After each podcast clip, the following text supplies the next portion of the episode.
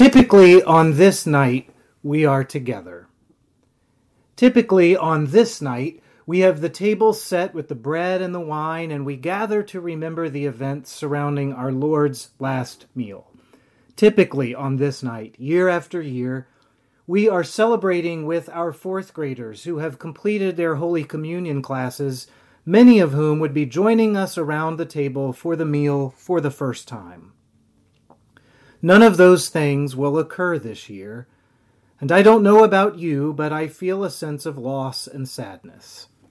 I was looking forward to working with those fourth graders during Sunday school in Lent and watching them finally take the bread and wine with that look of mystery and joy on their faces.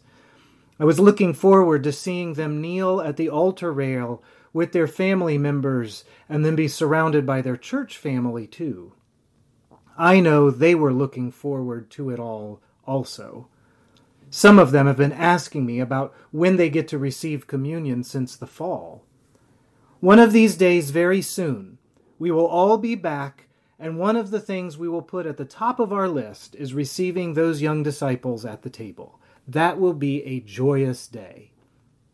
We have wanted to find some way to share this supper during this time of physical distancing, but each way we can think of to do so would very likely exclude quite a few people and complicate the message of what Jesus' meal is really all about.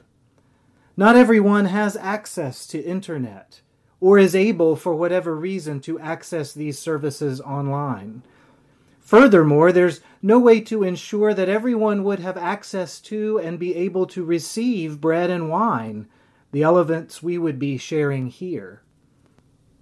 There would be too much potential for disunity and confusion, which is precisely what the Apostle Paul was addressing in the Corinthian church in our second reading this evening. Paul had heard there was division among them, especially at that moment when they celebrated the Lord's Supper.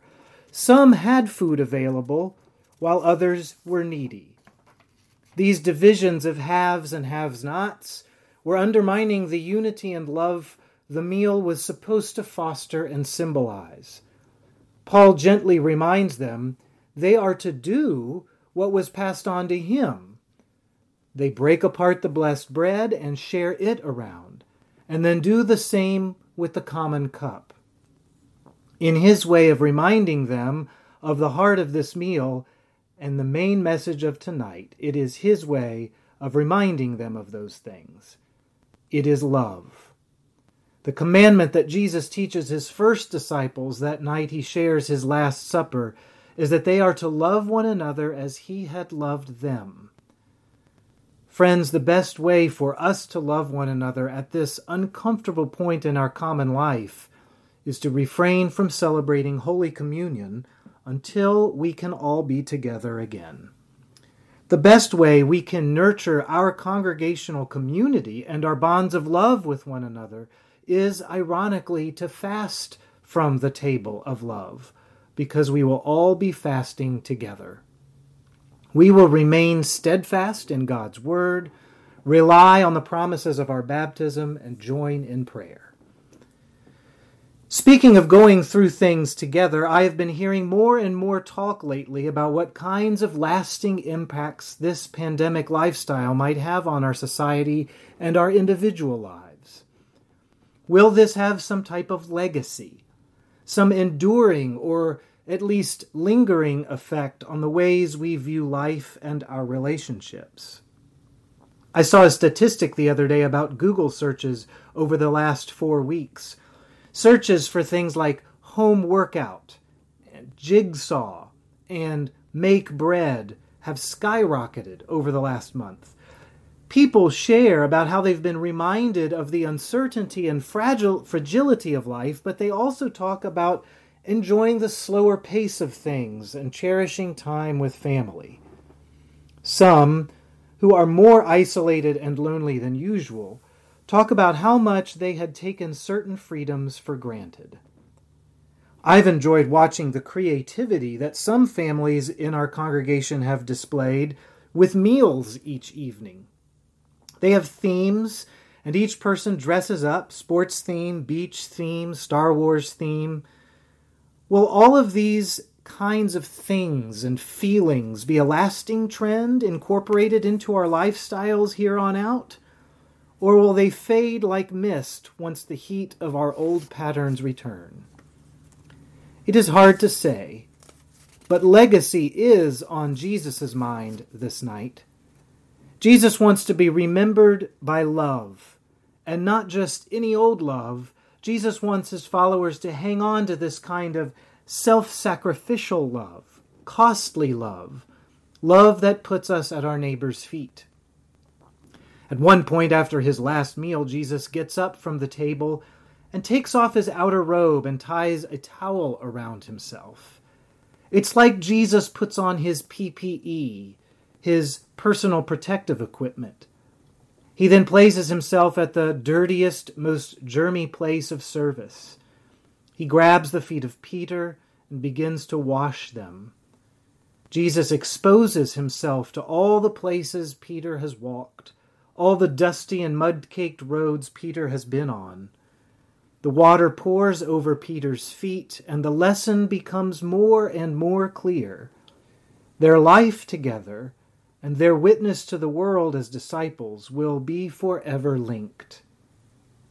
The ways they humbly care for each other and the ways they even sacrifice dignity and power and privilege in order to serve the other will be the way Jesus' love is experienced in the world.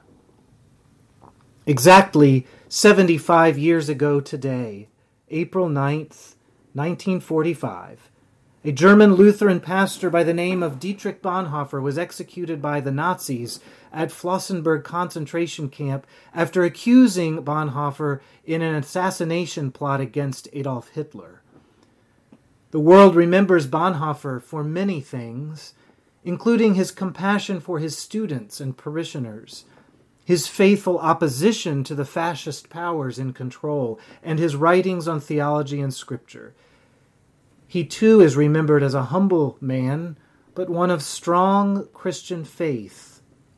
A person who continued to serve his fellow prison inmates as a pastor and a spiritual guide right up until the moment of his death. Bonhoeffer once said, One act of obedience is worth a hundred sermons. That is what Jesus teaches his followers as he shares his meal with them and washes their feet. One act of obedience to that kind of love, one act of obedience to a neighbor in need, will be a force far more powerful than anything they say. This kind of obedience sends Jesus to the cross. It's not just the feet of Peter that he intends to clean with his mercy and compassion, but the whole world. We only need to open our eyes and see thousands of acts of obedience around us today. They are inspiring. Nurses, physicians, scientists, lab techs, pharmacists, and all kinds of medical professionals are literally kneeling at the needs of people in this dark hour of need. Mothers and fathers are stooping to teach their kids at home. Teachers are bending over backward to put materials online and nurture young minds. Restaurant owners who can barely pay employees are delivering free meals to overworked hospital staffs. Countless acts of obedience are worth millions of sermons. And Jesus invites you and me into our own acts of obedience. Our feet are washed, our whole lives are washed and we can put the towel around our waist and get to work. And here's the thing Jesus is not just remembered as we do this, he's not dead, and he does not leave a legacy. He lives. And his spirit brings his presence to each one of us and to the whole world each time we enact this love. Each time we gather for this meal, there is a theme the selfless love of God. This is no legacy. It is a rebirth. It is a new life that lasts. It lasts in you, and it lasts in me, and it lasts in us, and in each act of humble service. We give thanks to God for these humble acts that make the whole world whole again. that make dirty souls clean again and broken hearts ready to love again. One act of obedience is worth a hundred sermons. So let us be silent and adore the obedience to love we are about to see unfold. Amen.